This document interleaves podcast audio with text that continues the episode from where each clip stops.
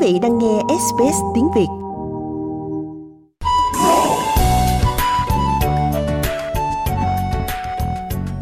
Quốc Vinh và tạp chí Việt Nam tuần qua xin kính chào quý vị. Cùng tham gia với chúng ta bây giờ trên đường dây là nhà báo tự do Hồng Nga. Dạ vâng, xin chào anh Quốc Vinh, xin chào quý vị thính giả của SBS ạ.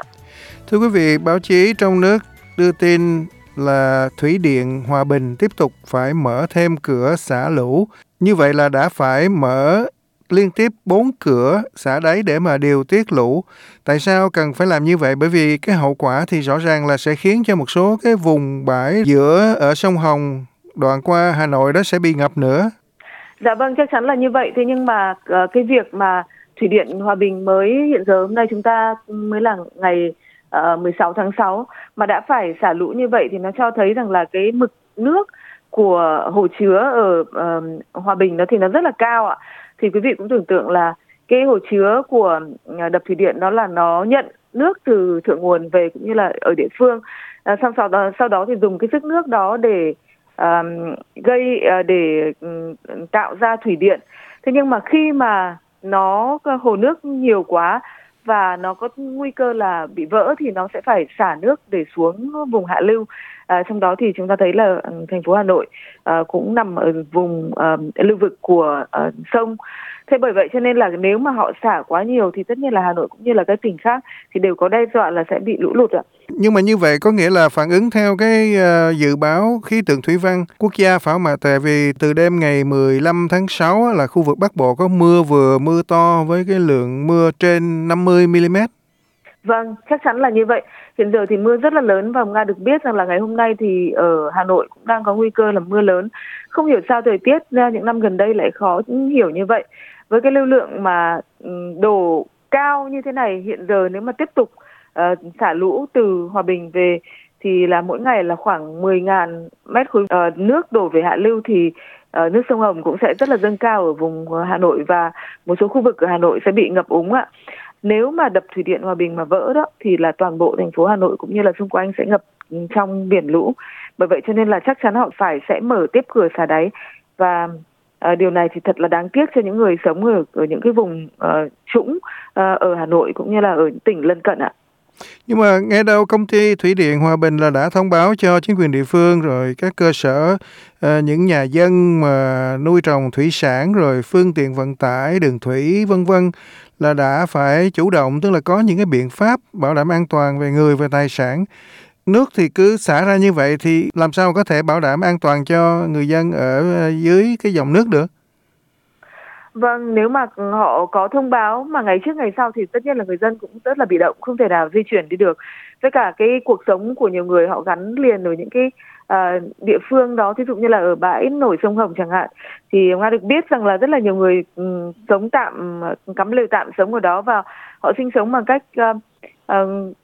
trồng cây hoặc là à, nuôi các con vật ở trên à, bãi giữa đó thì nếu mà bây giờ cái khu vực đó bị ngập thì họ cũng gần như là mất trắng luôn những cái um, việc làm của họ ở ở khu vực đó. Bởi vậy cho nên là có thông báo thì cũng là tốt thế nhưng mà thực sự thì uh, không thể nào mà cứu vãn được nếu tình trạng ngập lụt cứ xảy ra.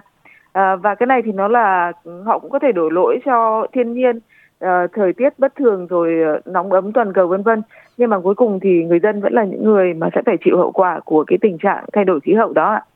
Được biết là tối hôm 15 tháng 6 là người ta đã mở thêm cửa xả đáy thứ năm Tính đến nay thì đã mở 5 cửa để xả đáy thì khiến cho ngập lụt các cái vùng ven sông rồi bãi bồi ở khu vực hạ lưu sông Hồng, đặc biệt là hạ lưu sông mà chảy qua thành phố Hà Nội và tỉnh Hưng Yên thì sẽ gia tăng. Thì như vậy ờ, trong những ngày sắp tới ờ, thì ở hai cái nơi này thì sẽ như thế nào?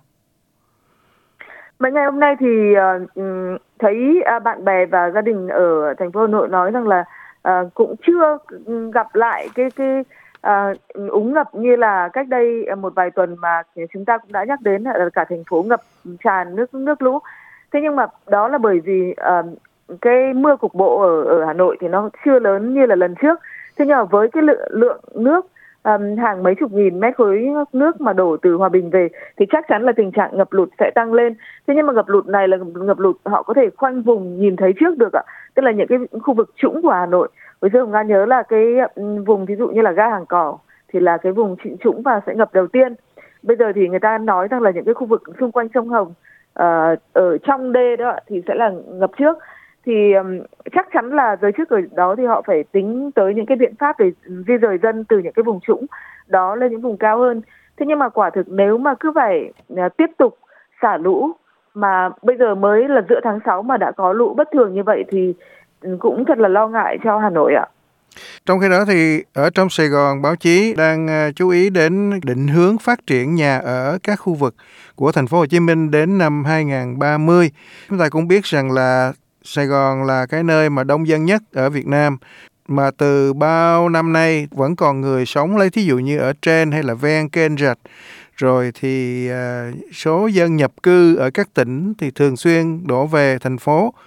cho nên là cái nhu cầu gia cư của thành phố Hồ Chí Minh thì phải nói là vô cùng cao thì không hiểu là cái định hướng phát triển nhà ở các khu vực của thành phố đến 2030 thì có cái gì đáng chú ý không Nga? Vâng ạ, thì um, Hồng Nga nghĩ rằng là cái đáng chú ý nhất sẽ là họ sẽ giảm cái việc xây dựng ở những cái quận trung tâm ví dụ như là quận 1 và quận 3 quý vị ở Sài Gòn thì chắc là vẫn còn nhớ là vào những cái khu đó thì ôi thôi là, là Ừ, địa cư vô cùng đắt đỏ. Và hiện giờ thì họ với cái chính sách là hạn chế xây dựng thì họ sẽ chỉ cho cải tạo những cái cái dự án mà đã từ trước uh, đang xây dang dở rồi xây dựng mới lại các chung cư cũ trước năm 75 ạ. Và chắc chắn là sẽ phải hạn chế những cái tầm cao của các cái tòa nhà mới. Và thay vì là phát triển ở trong trung tâm thì họ sẽ chuyển ra những um, quận ở ngoại thành những quận ở bên ngoài đó thì ờ, tăng mật độ dân số ở đó và ờ, đồng thời là tăng hệ số sử dụng đất. Điều đó cũng có nghĩa là họ sẽ theo xây dựng những cái tòa nhà cao tầng và ừ, cho người dân vào ở, ở trong đó. Chúng ta đã um, quý vị nhớ là lần trước thì ông Nga với anh Quốc Vinh đã bàn về cái việc là sổ hồng à, thì nó liên quan tới cái việc là xây dựng những cái chung cư này. Hy vọng là họ ừ, sẽ xây xây dựng những cái chung cư mà à, tồn tại lâu dài và có thể phục vụ được người dân à, với cái việc um, tăng dân số nhanh như thế này ở thành phố Hồ Chí Minh. À, ngoài ra thì uh, cũng được biết rằng là ở những cái huyện ngoại thành thí dụ như là huyện Củ Chi, Hóc Môn hay là Nhà Bè, Cần Giờ, Bình Chánh chẳng hạn thì bây giờ họ nảy ra một cái uh, xu hướng là phát triển các cái khu kết hợp sinh thái nghỉ dưỡng, khu đô thị mới chắc chắn là sẽ có vườn rồi sẽ có kênh rạch rồi có những cái um, khung cảnh uh, rất là hợp với cả môi trường để cho những người nào mà ừ, muốn uh, tĩnh dưỡng rồi muốn uh, tránh cái cuộc sống uh, xô bồ ở đô thị thì có thể ra những cái huyện đó để sinh sống. Có một cái điều cũng hơi ngạc nhiên rằng là uh, họ nhận thấy rằng là trong 10 năm gần đây thì những quận như là quận 4, quận à, ở trong Sài Gòn là gọi là quận tư phải không ạ? Đúng rồi. À, quận 5, quận 6 và quận 11 cũng như là quận Phú Nhuận thì dân số lại giảm đi ạ. Bởi vậy cho nên là à, họ sẽ tập trung vào xây dựng những cái chung cư cao tầng mới trong cái um, bối cảnh rằng là dân số giảm thế cho nên là họ sẽ không bị cái áp lực là phải um, giải tỏa giải phóng mặt bằng cho nên là những cái dự dự án chung cư sẽ được uh, xây dựng một cách nhanh chóng thuận lợi hơn và sẽ kêu gọi đầu tư vào những cái cái uh, dự án đó thì quý vị nào mà có tiền hiện giờ đang nhàn rỗi thì chắc là nên đầu tư vào địa ốc ở những cái quận đó ạ. Bên cạnh đó thì à, những nơi chẳng hạn như quận 7, quận 12, Bình Tân và Thủ Đức thì cũng được ưu tiên đầu tư những cái dự án mới chung cư cao tầng tại những cái khu vực mà thuận tiện theo cái à, trục giao thông công cộng thì đó là cái định hướng của thành phố nhưng mà à, nó có một cái nhu cầu đó là làm sao mà di dời nhà ở trên và ven kênh rạch thì cái này rõ ràng là chuyện không dễ tí nào. Vâng, chắc chắn là không dễ và uh, nếu quý vị nhìn xung quanh trong khu vực ấy thì sẽ thấy rằng là nhiều nước, nhiều thủ đô của các nước gặp những cái vấn đề như vậy. Tức là người dân sống uh, ở trên những cái kênh rạch rất là lầy lội hôi thối của những cái khu đô thị cũ. Như thủ đô Bangkok của Thái Lan là điển hình như vậy và không giải tỏa được. Bởi vì xưa đến nay người ta vẫn sống dựa vào những cái vùng kênh rạch đó người ta không phải trả tiền uh, thuê đất. Ờ, những cái nhà tạm bợ của họ cũng đủ sống qua ngày bởi vì cái thời tiết ở uh, khí hậu ở trong miền Nam cũng như là ở Thái Lan thì nó rất là thuận lợi. Họ không cần phải gia cố không cần nhà cửa phải chắc chắn như là ở miền Bắc chẳng hạn. Bởi vậy cho nên họ không có cái nhu cầu phải di chuyển ra những cái vùng um, đắt tiền hơn um, thậm chí là phải trả nhiều tiền khi vào nhà chung cư cao cấp chẳng hạn.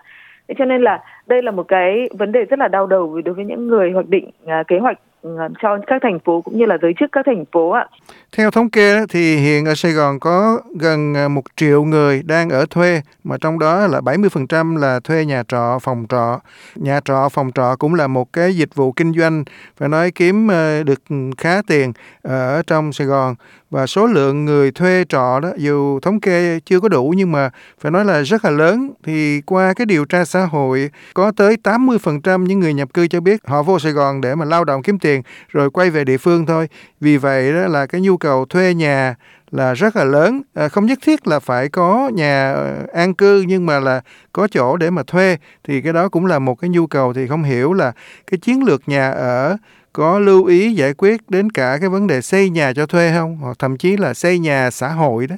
Vâng, chắc chắn là họ cũng muốn là ừ, giải quyết cái vấn đề xây nhà cho thuê ạ. Thế nhưng mà uh, chắc là anh Quốc Vinh cũng như là quý vị đều biết rằng là những người mà có nhu cầu thuê nhà ở các thành phố lớn thì đều là những người nhập cư để lao động. Thôi trong sau đó thì họ đã có cái nhà cửa ở quê rồi tức là có chỗ ở quê rồi và họ ra thành phố lớn để kiếm tiền. Thế xong sau đó thì lại họ quay về địa phương. Bởi vậy cho nên là cái nhu cầu của nhà thuê nó không phải là nhu cầu lớn về cái khía cạnh tức là cái chất lượng của nhà cho thuê ạ. Thế bởi vậy cho nên là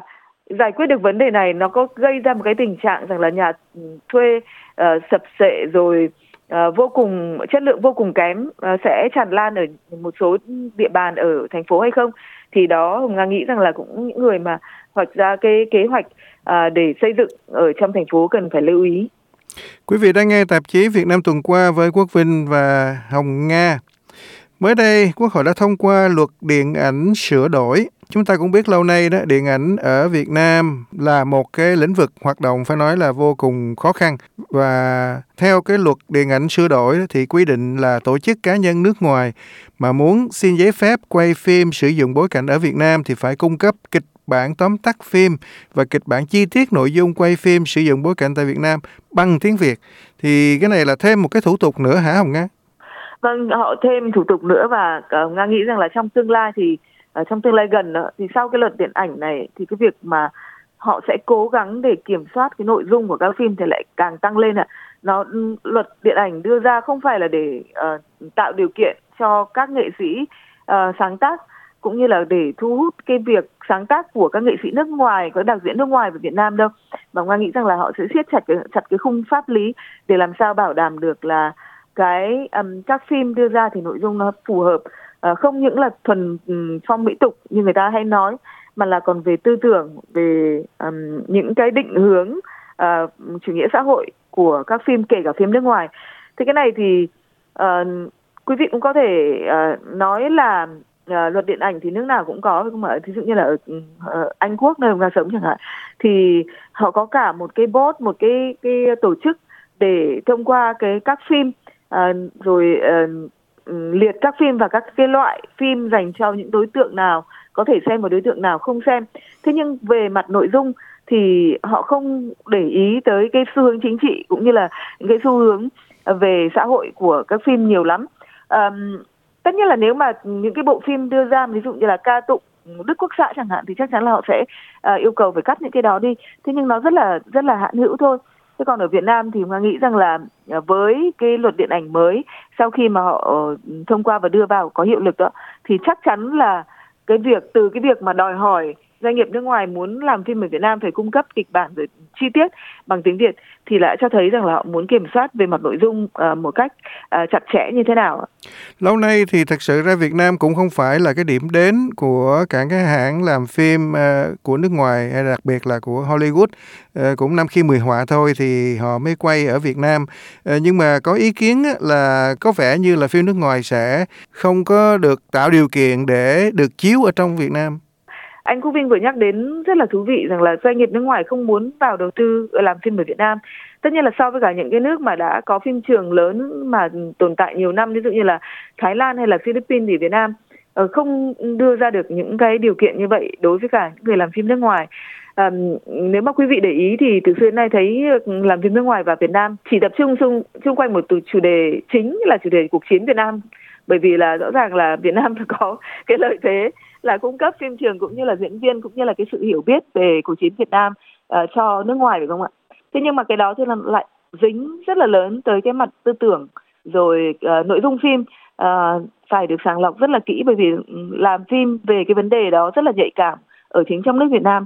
Bởi vậy nên là đó là một cái khúc mắc rất là lớn uh, cho cái việc uh, điện ảnh nước ngoài và Việt Nam như thế nào. Hy vọng là trong tương lai thì uh, họ sẽ có thể khai thác được những cái khía cạnh mạnh khác của Việt Nam ví dụ như là nhân công rất là rẻ người Việt Nam thì Nga nghĩ rằng là các nhà hoạt động trong điện ảnh hay diễn viên thì đều có những cái khả năng rồi những sáng tác điện ảnh không kém gì các nước trong khu vực Hy vọng là như vậy, nhưng mà nghe xem chừng như là có vẻ tự tin thái quá rồi đó Hồng Nga. Thôi cảm ơn Hồng Nga nhiều. vâng, xin cảm ơn anh Phúc Vinh. Cảm ơn quý vị thính giả. Chúc quý vị cuối tuần vui vẻ ạ.